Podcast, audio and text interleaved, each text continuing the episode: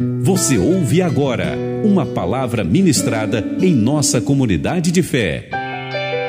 Aprisco Comunidade Cristã, um lugar de cuidado e desenvolvimento. Hoje nós vamos falar sobre começar a série sobre zelo. E todas as vezes que a palavra zelo ela é citada na Bíblia, ela tem vários sentidos diferentes, mas um sentido principal está conectado com arder, está conectado com é, uma chama, está conectado com algo tão violento como o fogo, que nada pode conter. Por isso que esse ambiente que nós estamos vivendo agora não está relacionado a eu querer algo de Deus, mas está relacionado quase que uma vontade involuntária do meu ser, porque existe uma chama dentro do meu coração ardendo. Você entende? Não tem a ver com eu querer mais de Deus, mas tem a ver com uma chama dentro do meu coração, tem a ver com algo visceral vindo de dentro para fora não tem a ver com algo que o seu intelecto compreende, que a sua mente entende, mas tem a ver com algo que o Espírito colocou dentro de você. Por isso que esse ambiente agora é um ambiente, digamos assim, de violência. É um ambiente quase que instintivo. Por quê? Porque está conectado com uma chama que o Espírito colocou dentro de você.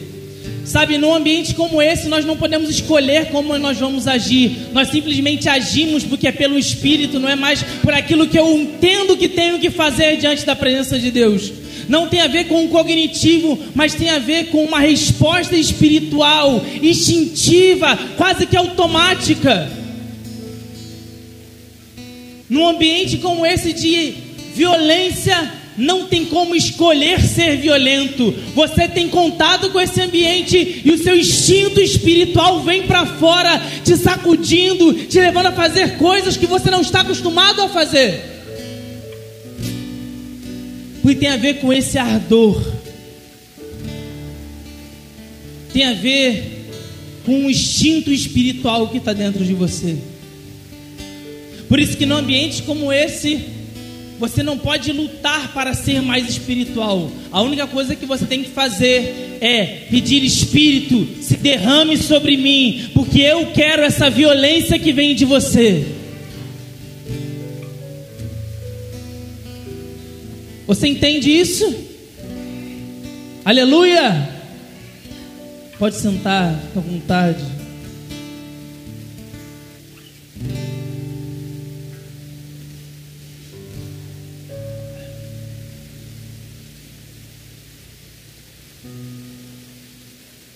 Bem, acho que já comecei a pregar, né?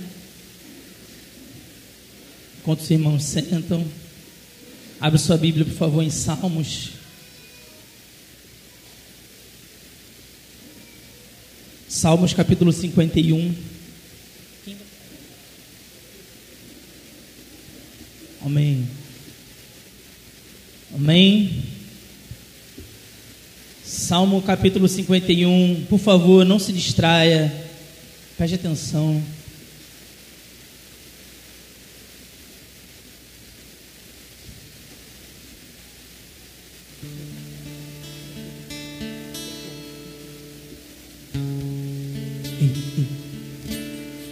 Amém. Glória a Deus. Salmos capítulo 51.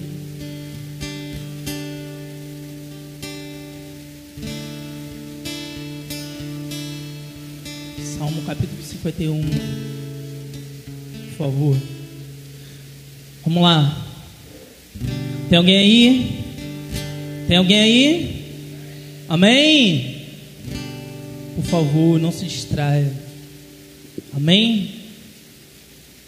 Glória a Deus. Hoje nós vamos falar sobre o zelo pela presença de Deus. E eu tenho algumas coisas que eu acredito que vão virar chaves dentro de nós a respeito da nossa vida de intimidade com o próprio Deus. Amém? Então, como eu estava falando, a gente vai começar a falar sobre zelo esse mês. E eu não posso falar sobre zelo pela presença sem antes explicar para você questões relacionadas a zelo. quase nada aqui para mim. Valeu, isso. Valeu. Então, eu não posso falar sobre zelo pela presença sem antes falar sobre zelo com você. Xande leu um texto que é muito importante. É um texto que é parafraseado em João capítulo 2, 17, quando diz que os discípulos, ao, ao verem o posicionamento de Jesus, eles se lembram da frase que diz: E o zelo da sua casa me consumirá. Ok? Amém? Amém? Gente, vamos responder, tá bom? Aleluia! Que aí assim você ajuda o irmão que está cansado do trabalho e você também se ajuda também. Amém? Aleluia. Então vamos lá. Salmo 51, eu quero ler o verso 11. Por favor. Eu estou usando o NVI, tá bom, Ana?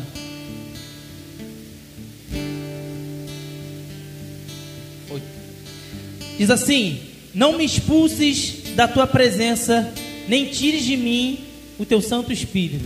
Bom, só isso que eu quero ler, ok? Guarda esse texto e vamos para a parte anterior daquilo que se fala sobre presença. Vamos falar um pouquinho sobre o zelo. Eu quero dar definições para você.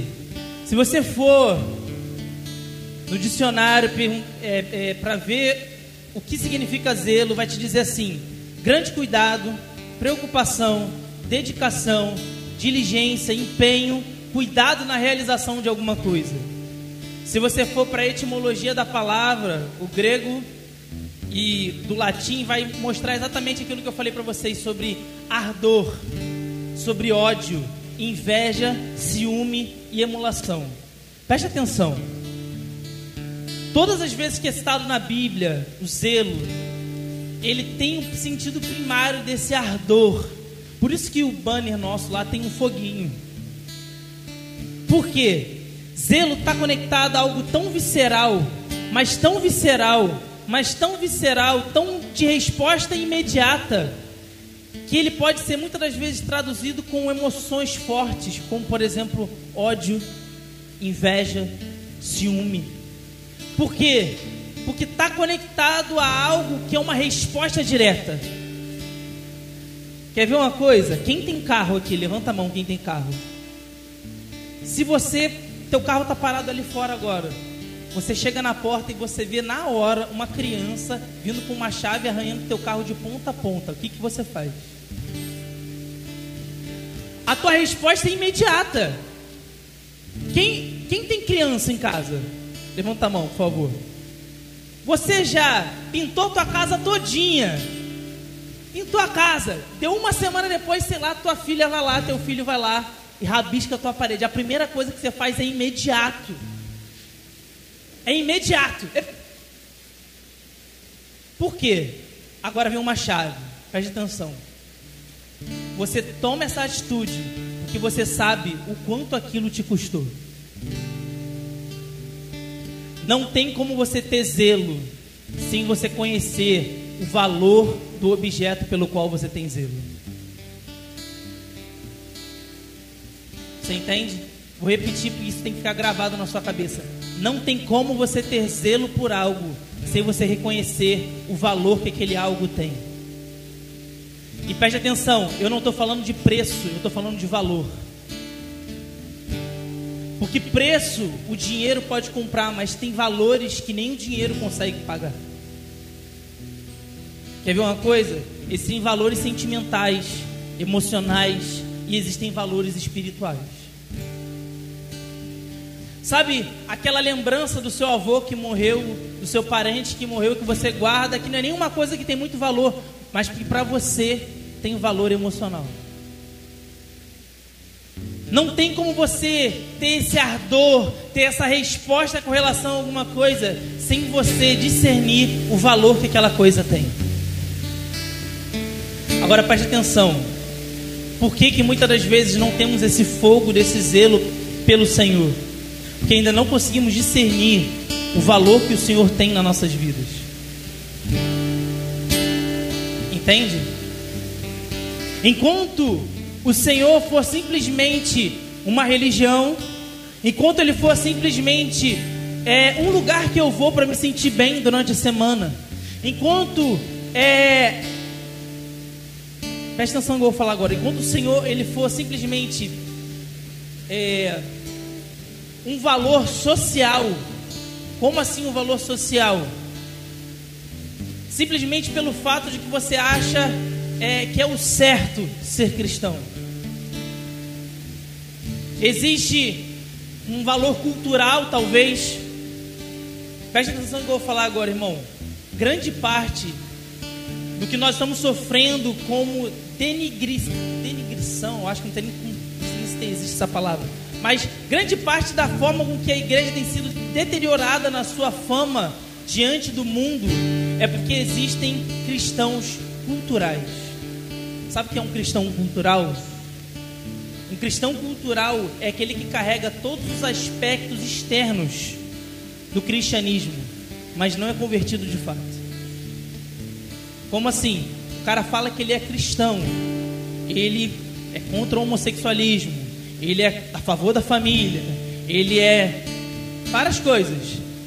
Só que ele rouba escondido, ele mente, ele tem uma amante que ninguém sabe.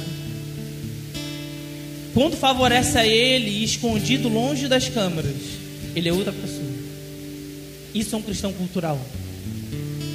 Ele tem todos os aspectos culturais de um cristão, mas o seu coração não é convertido. Você entende isso? Isso acontece porque, irmãos, porque a gente ainda não conseguiu discernir o valor correto que Jesus tem. Enquanto a gente ainda não consegue compreender o valor correto que Jesus tem, todas as nossas ações pró-Jesus vão ser carregadas muitas das vezes de uma ideia cognitiva correta, mas não vão vir de uma resposta imediata do nosso coração. E olha que eu estou falando de resposta imediata. Irmãos, preste atenção: existe uma grande diferença entre você maquinar na sua cabeça uma resposta, pensar numa, numa reação, e existe a resposta rápida e a reação rápida diante de uma situação. A reação rápida e a resposta rápida vão provar a verdadeira espiritualidade que nós carregamos. Porque a resposta rápida vem de, um, de uma espiritualidade não pensada, vem de um ser e não de um pensar. Você entende? O que, qual é a diferença da resposta do ser e da resposta do pensar? A resposta do pensar é assim: cara, tem alguém me pedindo dinheiro porque está passando dificuldade. E você para e pensa assim, cara, o que, que a Bíblia diz? A Bíblia diz que eu preciso dar aos necessitados. Pô, mas eu tenho só isso aqui. Não, mas o Senhor me abençoa. E você começa a fazer cálculos e ver na Bíblia e começa a girar naquele pensamento, naquele pensamento, até você tomar a decisão. Eu vou ajudar aquela pessoa. Resposta imediata tem a ver com milésimos de segundo. Tem a ver com algo que você não pensa, você automaticamente faz que não está mais conectado a você pensar em ser um bom cristão. Você tem o caráter de Cristo dentro de você respondendo a todas as coisas. Vocês estão entendendo? Então, o zelo do Senhor, ele está conectado a esse fervor, a esse ardor, a esse ciúme, essa potência que existe dentro de nós para responder violentamente diante de uma situação. O zelo e a violência eles estão muito conectados, tanto que no Novo Testamento relacionado a Jesus, quando vai falar sobre zelo, vai conectar com aquela passagem em que Jesus vai fazer um chicote e vai espantar os cambistas de dentro do templo. Uma reação violenta. Não tem como a gente escolher ser violento no espírito. Tem como a gente pedir que o espírito seja derramado numa porção maior sobre nós. Então nós naturalmente vamos ser violentos com as coisas do Senhor. Nós não vamos mais medir na nossa mente o quanto nós vamos dar para Deus. Nossa resposta vai ser sempre violenta, vai ser sempre imediata, vai ser sempre forte. Você entende? Você entende? Então, vamos falar sobre zelo pela presença de Deus. Eu li um texto com vocês aí, Salmo 51, verso 11. o salmista vai dizer que um pedido é, Davi, né, o escritor do salmo, ele vai pedir ao Senhor: não me expulses da sua presença. Preste atenção. Davi tinha um reino, Davi tinha um status social, Davi tinha dinheiro, Davi tinha o que ele quisesse, e tudo que ele pediu ao Senhor é: não me expulses da sua presença. Outro dia eu fiz um exercício que eu quero pedir muito que você faça ele agora. Feche seus olhos nesse momento. Feche seus olhos. Pensa na sua vida. Pensa na sua vida. Agora pensa assim: o que falta na sua vida que se você recebesse agora, você iria se sentir completo. Sua vida estaria completamente bem. Pensa agora. A primeira resposta dessa pergunta. OK? Pode abrir os olhos. Se a sua resposta nesse momento agora não foi Jesus, é porque existe um ídolo no seu coração. Você não se sente completo com Jesus. A completude da sua vida está em uma coisa externa.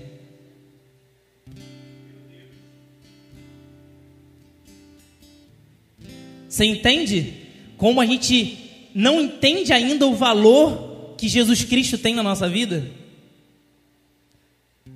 Porque se a gente entendesse o valor que Jesus Cristo tem na nossa vida, nós iríamos pensar assim, cara, eu acho que eu não preciso de mais nada. A minha alma está em paz, porque eu tenho o Senhor de toda a vida. Eu gosto de uma ilustração de um pastor chamado Francis Chan.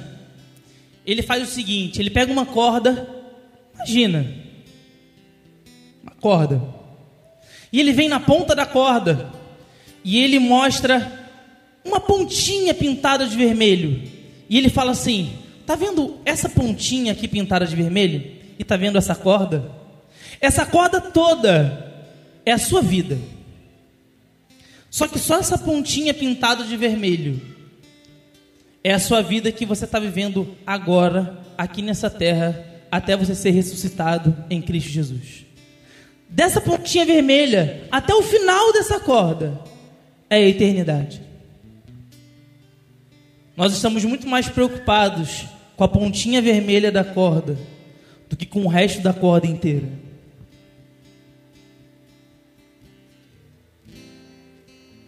Se a gente compreendesse essa dinâmica, nós compreenderíamos o valor que Jesus Cristo tem. Compreendendo o valor que Jesus Cristo tem, não existiriam mais cultos mornos. Não existiriam cultos mais mais ou menos. Porque a adoração não está conectada a vir uma presença avassaladora, mas a adoração está conectada a reconhecer a presença daquele que já está.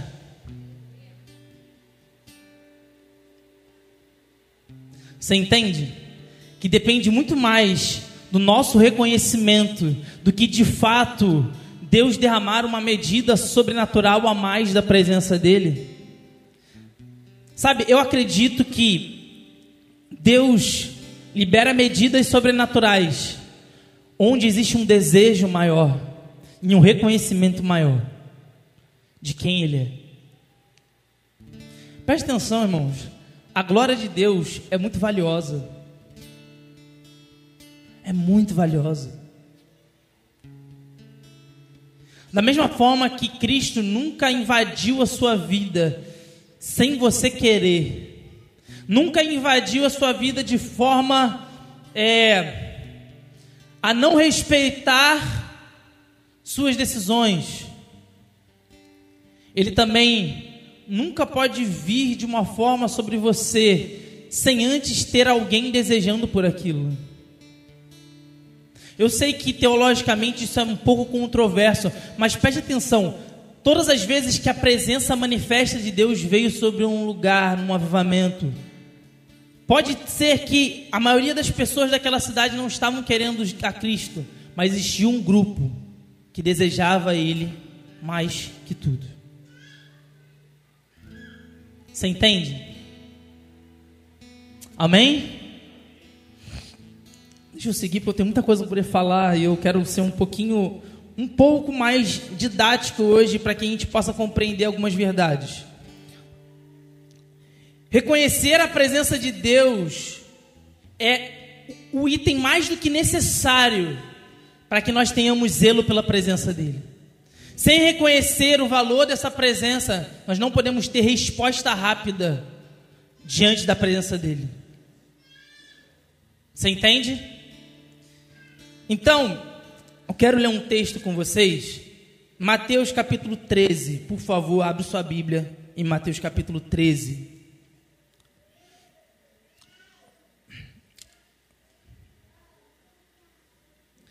E eu quero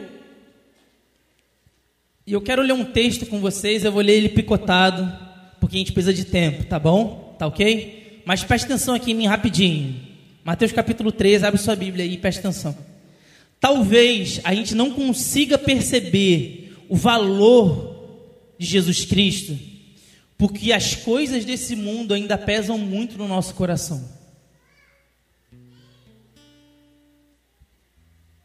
Vou repetir. Talvez a gente não consiga compreender o valor de Jesus Cristo, porque as coisas dessa terra ainda pesam muito no nosso coração. E preste atenção, as coisas dessa terra têm um poder incrível na nossa vida que você vai ler nesse texto agora. É uma coisinha pequenininha que se você ler esse texto correndo você não vai perceber. Mas é muito necessária. A gente vai ler a partir do verso 3, que é a parábola do semeador. Jesus Cristo vai falar assim: Jesus falou muitas coisas por parábolas dizendo: O semeador saiu a semear. Enquanto lançava semente, parte dela caiu à beira do caminho, e as aves vieram e comeram. Parte dela caiu no terreno pedregoso, onde não havia muita terra, e logo brotou, porque a terra não era profunda. Mas quando saiu o sol, as plantas se queimaram e se secaram, porque não havia raiz. Outra parte caiu entre espinhos, que cresceram e sufocaram as plantas. Outra ainda caiu em boa terra, deu boa colheita a 100, 60 e 30 por um. Aquele que tem ouvidos, ouça, para, aquele que tem ouvidos para ouvir, ouça. Vamos pular para o verso 18, onde Jesus explica essa parábola, ok? Verso 18 vai dizer assim: Portanto, ouça o que significa a parábola do semeador. Quando alguém, quando alguém ouve a mensagem do reino e não entende, o maligno vem e arranca o que foi semeado em seu coração. Esse é o caso da semente que caiu à beira do caminho. Quanto à semente que caiu em terreno pedregoso, esse é o caso daquele que ouve a palavra e logo recebe com alegria. Todavia, visto que não tem raiz em si mesmo, permanece pouco tempo. Quando surge alguma tribulação ou perseguição por causa da palavra, logo a abandona. Verso 22, preste atenção agora. Quanto à semente que caiu entre espinhos, esse é o caso daquele que ouve a palavra, mas a preocupação dessa vida e o engano das riquezas a sufocam, tornando-a infrutífera. Eu quero ler só até aí. Se a gente passa correndo esse versículo, a gente não pega esse 22 com vontade. E ele diz: a semente que cai entre os espinhos é como aquele que recebe a palavra. Não é que pessoa, essa pessoa não, não tenha Jesus, não recebeu a semente da palavra de Deus, é o incrédulo. Não, ele recebe a semente da palavra. Mas as coisas dessa vida, o engano das riquezas, sufocam e impedem ela de dar fruto. Você entende a sutileza que há aí?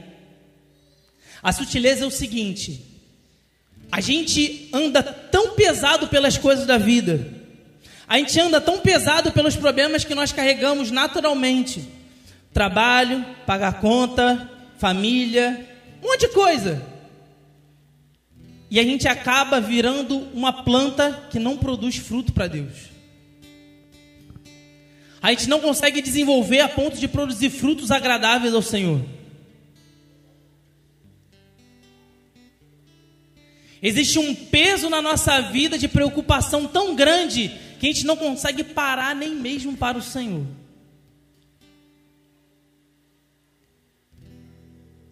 Você entende? Existe uma sutileza nesse versículo que vai apontar para a gente um caminho de pessoas que têm uma fé tão inabalável que nem as pressões dessa vida podem roubar o coração dela do Senhor. Está falando de pessoas que têm uma fé no Senhor de tamanho igual que as dificuldades dessa terra não impedem ela de estar conectada ao Senhor e à sua vontade. E olha, que as preocupações dessa terra vão vir para nosso coração como sendo algo lícito. Nunca vai ser com algo ilícito. Na sua cabeça você vai vir assim: cara, mas eu tenho que me preocupar porque eu tenho que pagar minhas contas. Eu tenho que me preocupar porque, cara, eu tenho que botar comida na minha casa. Eu tenho que me preocupar porque eu tenho que pensar no futuro para minha vida. Eu tenho que me preocupar. Eu tenho, eu tenho, eu tenho, e eu tenho, e eu tenho, e passam anos, e a gente não consegue doutrinar nossa alma das preocupações, a fim dela se tornar inabalável o suficiente para que nós possamos estar alerta para aquilo que o Senhor está comunicando para os nossos corações naquele tempo e a forma com que Ele quer que a gente se mova. Porque a preocupação entorpece o nosso interior. Lembra que eu falei que o zelo está conectado com uma resposta interior? Se o nosso interior estiver entorpecido das preocupações dessa terra, a voz do Espírito não consegue ser audível no nosso coração. Porque nós estamos entorpecidos de preocupações. E aí, sabe o que acontece? Nós olhamos para moveres espirituais do Senhor e a gente não consegue discernir aquele mover como sendo espiritual e vindo do Senhor. Irmãos, isso é tão real, tão real, que nós temos casos crescentes de pessoas tendo ansiedade, síndrome do pânico, etc, etc, etc. Preste atenção, irmãos. O nosso interior precisa estar em ordem. O nosso interior precisa estar em ordem. Quando Davi ele vem falar, ó oh, minha alma louve ao Senhor, cara, ele não está falando assim, ah, alma, vamos louvar. Não, ele está falando assim, alma, eu te dou uma ordem. Se alinhe, se aquiete, se alinhe com o espírito que adora o Senhor.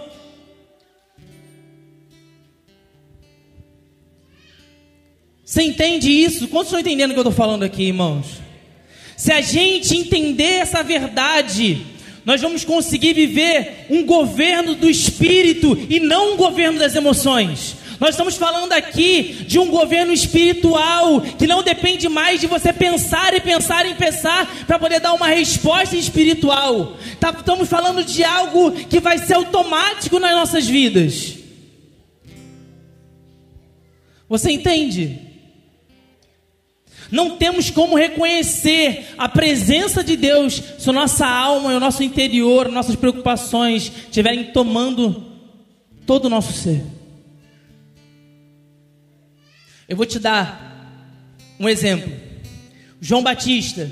João Batista estava no deserto ele estava lá falando: Ó, oh, vai vir o Cordeiro de Deus, vai vir um Cristo, vai vir um Messias. Se preparem, se arrependam. Papapá, papapá. Jesus vem, ele olha para Jesus e fala: Esse é o Cordeiro de Deus. Ele batiza Jesus, ele vê o céu abrir, ele ouve a voz de Deus, ele vê o Espírito descendo como pomba. Ele passa toda essa experiência. Quando ele é preso, e ele não esperava ser preso a primeira coisa que ele faz é: vou mandar um recado para Jesus, para poder perguntar se ele verdadeiramente é o Cristo? Porque agora eu já não sei mais. Sabe o que isso aponta para gente? Não importam as experiências que nós tivemos.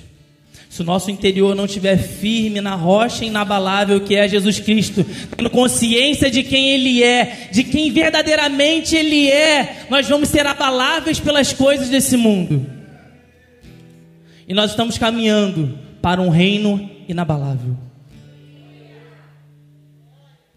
A própria palavra de Deus vai dizer que tudo que é abalável será abalado. Suas convicções abaláveis dentro do seu coração vão ser abaláveis, irmãos. Elas vão ser abaladas.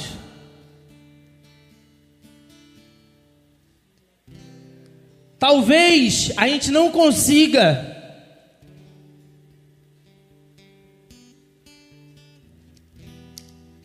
Talvez a gente não consiga ter zelo com o Senhor, com a presença do Senhor, porque a gente ainda não compreendeu que Ele é mais valioso do que tudo que a gente tem. Quer ver um texto? Vamos seguir mais em frente no capítulo 13 de Mateus, o verso 44, por favor. E vai dizer assim. Verso 44 vai dizer assim: O reino dos céus é como um tesouro escondido num campo. Certo homem, tendo-o encontrado, escondeu-o de novo. Então, cheio de alegria, presta atenção, cheio de alegria, foi, vendeu tudo, tudo, tudo que ele tinha e comprou aquele campo. Só isso. Preste atenção, o reino de Deus é você achar uma coisa tão preciosa que ela vale mais do que tudo que você tem, a ponto de você empenhar tudo o que você tem para ganhar aquilo. Tudo que nós temos não vale nada diante daquilo que Deus é e Sua promessa para nossas vidas. Preste atenção, irmãos. 1 Coríntios, eu não quero ler esse texto, eu vou ser rápido. 1 Coríntios capítulo 15, verso 28, vai falar assim: Jesus Cristo vai vir, vai colocar todos os seus inimigos debaixo dos seus pés, e quando tudo isso, todos os inimigos dele estiverem embaixo dos seus pés, ele mesmo vai se submeter ao Pai, entregando-lhe o reino. O reino. Ele já vai ter reinado sobre a terra, estabelecido o reino de Deus, e ele vai entregar o reino e tudo que está debaixo dos seus pés ao Senhor. E então o Senhor será tudo em todos. É para esse reino que nós estamos caminhando, onde Ele é tudo em todos. Nada do que nós temos pode se comparar a essa promessa dele ser tudo em todos. Ele vai completar tudo. Inclusive, irmãos, se você ler Apocalipse 22, vai dizer que até o sol que ilumina a gente, a luz que ilumina a gente, não vai vir do sol, vai vir do próprio Senhor. Ele literalmente vai ser tudo em todos. É isso que nós estamos comprando, empenhando toda a nossa vida. Mas enquanto nós não reconhecemos esse tesouro que nós encontramos no campo, jamais vamos poder empenhar toda a nossa vida para adquirir esse tesouro. Porque nós não entendemos ainda o valor desse tesouro. Talvez a gente não consegue ter zelo pela presença de Deus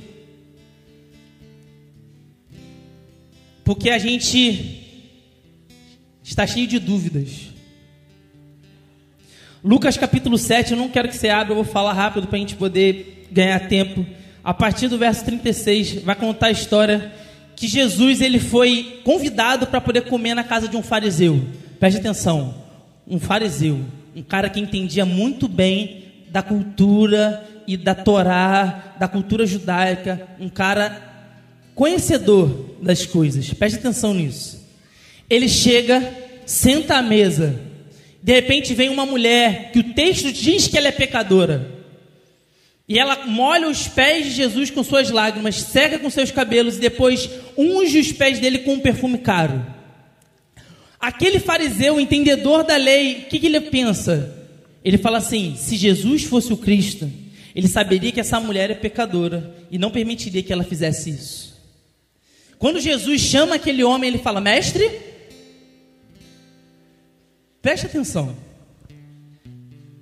Jesus vira para aquele homem e fala assim: Eu entrei na sua casa e você não me beijou, como é de costume.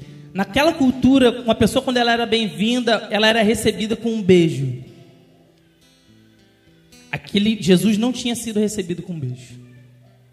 Jesus continua: Você não me trouxe água para poder lavar os meus pés. Isso era uma parte da cultura. Você lavava os pés daquela pessoa que estava vindo como um sinal de estima, de respeito, de dizer que aquela pessoa é bem-vinda naquele lugar. Aquele homem não fez isso.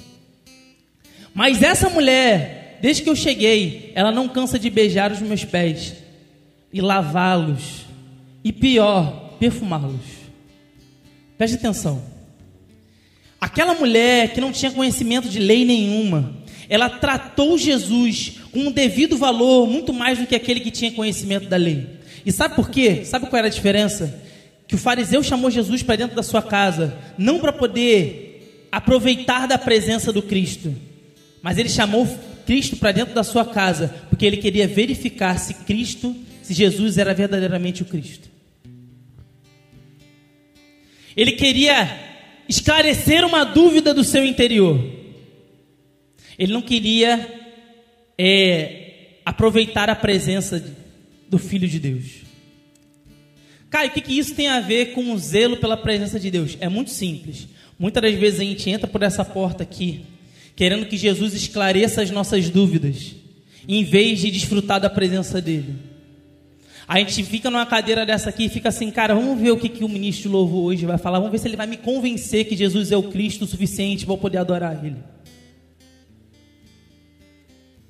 Vamos ver se a palavra desse pastor aí vai me convencer que Jesus Cristo é digno da minha adoração. Vamos lá.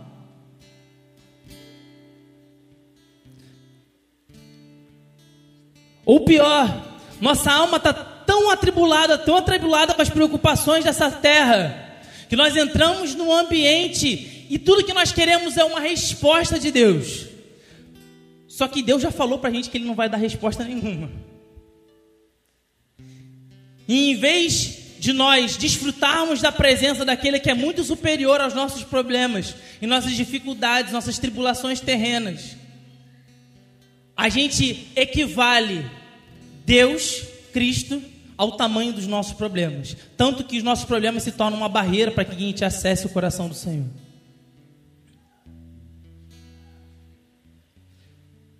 As dúvidas têm um poder incrível de paralisar a sua fé. E como nós estudamos no PN essa semana, a fé que diz em Hebreus 11, ela vai dizer que sem fé é impossível agradar a Deus, porque aqueles que se achegam a Ele, se achegar, presença, conexão.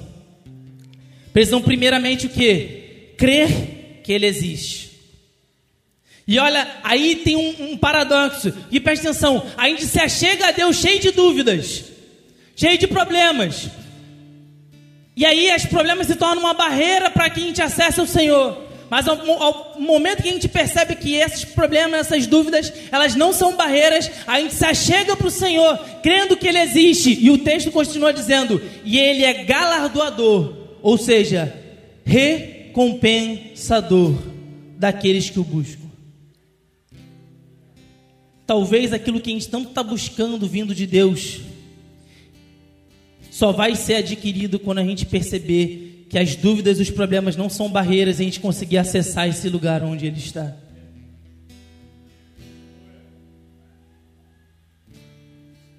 Enquanto a gente consegue se desvencilhar das dúvidas e conseguimos entrar nesse lugar, talvez nesse lugar esteja o retorno da parte de Deus que a gente tanto anseia.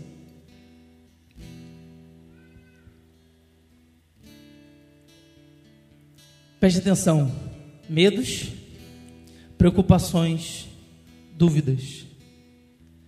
Todas essas coisas impedem a nossa fé de agir. Sem fé, não conhecemos a Deus. Sem conhecer a Deus, não conhecemos o valor da Sua presença. Sem conhecer o valor da Sua presença, não conseguimos ter zelo por quem Ele é. Jamais vamos conseguir ter zelo por quem Ele é sem antes nos desvencilharmos de todas essas coisas. Se não formos, se o nosso coração não cortar a ação dos medos e das dúvidas na, na nossa mente no nosso coração, vamos permanecer vivendo sem conhecer o zelo de Deus e sem conhecer quem Ele verdadeiramente é. Agora, um detalhe: lembra da história da mulher que lavou os pés de Jesus com lágrimas, secou com os cabelos e derramou um perfume caro? Preste atenção agora. Existe um estudo que vai dizer que aquela mulher era pecadora, não tinha ninguém como casar, ela não, casava, não se casou com ninguém. E naquela cultura, quando uma mulher não se casava com alguém depois de passar muito tempo, ela começava a juntar algo de muito valor. E esse algo de muito valor, quando chegava num determinado valor assim que era interessante, ela oferecia aquele valor para um homem, para que aquele homem se casasse com ela. O que ela fez ali é simplesmente ela está reconhecendo quem é Jesus. E está falando assim: esse é a pessoa, esse é o ser pelo qual eu preciso dar aquilo que eu tenho de mais valor para poder casar com ele.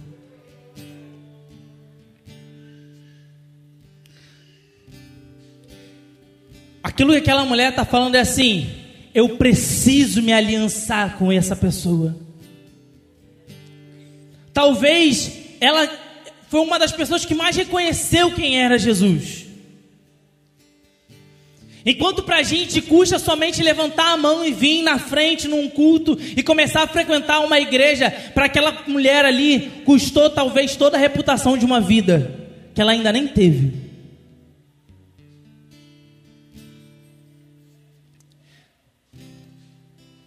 Irmãos, nós ainda não conseguimos reconhecer quem Jesus Cristo é. Porque se tivéssemos reconhecido quem Jesus Cristo é, nós teríamos muito mais espontâneos diante da presença dele. Sabe, o ministro de louvor aqui na frente, ele não poderia, ele não ia precisar falar, levanta sua mão, faz isso, faz aquilo, porque não precisaria. Porque nossas atitudes seriam tão espontâneas, porque dentro de nós queima um fogo, esse fogo se chama zelo pela presença de Deus. Enquanto não houver isso no nosso coração, nós vamos precisar sempre de instigadores. Sabe o que é um instigador? Aquela pessoa que fica para você: vamos, vamos buscar o Senhor, vamos, vamos, vamos, vamos. Eu sonho com um dia em que os ministros de adoração, pastores, líderes, eles não vão precisar mais instigar o povo. Sabe, a gente fala aleluia muito bonito agora, mas no próximo culto isso não vai se tornar realidade. No próximo culto isso não vai se tornar realidade, sabe por que não vai? Porque não é uma decisão do nosso coração. Nós estamos falando de algo do Espírito sendo colocado no nosso interior. Você não vai decidir ser mais intenso no próximo culto, mas se você hoje verdadeiramente se arrepender e entrar num lugar no Senhor e o Espírito colocar isso dentro de você, sabe o que vai acontecer? Naturalmente, você vai começar a dar respostas violentas a Deus e você não vai saber mais por que, que você está fazendo isso. Você simplesmente vai fazer. E aí sim, existe a possibilidade que o nosso próximo culto seja, comece a ser dessa forma. Porque não é mais você decidindo se você quer ser mais intenso em Deus, é o Espírito de Deus dentro de você, chacoalhando todas as estruturas dentro de você, falando assim: você não tem outra opção a não ser me adorar com toda a sua força, com toda a sua vontade, com tudo que há dentro de você.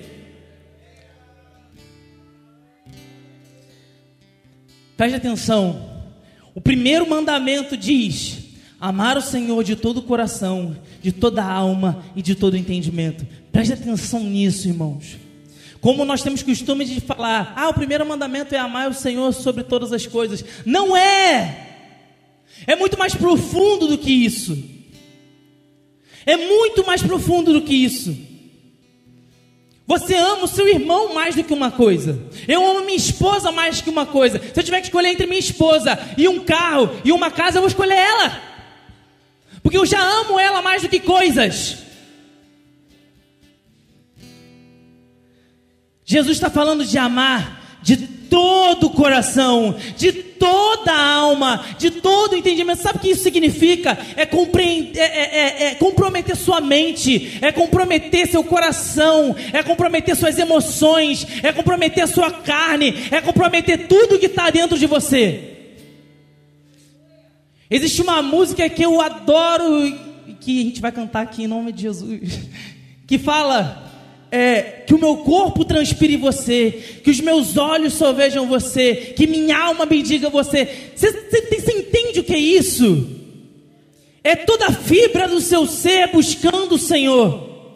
Existe uma, uma parte que o pessoal lá meu Cabo Frio canta que diz: Todos os meus sentidos te procuram.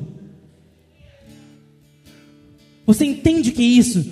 Todos os seus sentidos procurarem o Senhor seus ouvidos, você vai ter que começar a filtrar o que, que seus ouvidos ouvem. Os seus olhos, você vai ter que começar a filtrar o que os seus olhos estão vendo, e sua mente está pensando, o que você está tocando, o que você está cheirando, o que você está comendo. Porque comprometer todo o seu ser para poder conhecer e prosseguir e conhecer quem é esse Deus. Ter zelo pela presença é comprometer cada fibra do seu ser para conhecer quem Ele é. E preste atenção, irmãos, se a gente não começar hoje a ter isso como uma prática na nossa vida, a gente vai se sentir tão deslocado para os próximos tempos. Sabe por quê, irmãos? Eu não quero ser pessimista, mas se o futuro que nos aguarda for o pior cenário de todos, somente uma devoção inabalável vai poder manter a gente no lugar, sem que a gente negue ao Senhor. Você entende o que é isso? Somente uma devoção inabalável vai te manter num lugar onde você não vai negar ao Senhor. Esses dias postaram no grupo da música, acho que foi ontem ou foi hoje, no grupo da música, no grupo da liderança, um vídeo de uma família islâmica que foi é, enforcada porque eles eram cristãos. Irmão, você entende o que é isso? Pensa no primeiro mártir da igreja, Estevão. Ele morreu enquanto via literalmente Jesus Cristo assentado ao lado de Deus Pai.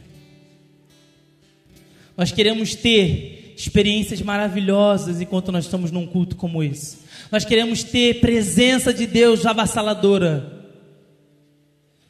Só que entre uma presença de Deus bonitinha numa igreja de fundo branco, não, não preto, perdão, e uma família morrendo por, pelo nome de Jesus, quem você acha que está maior no ranking de Deus?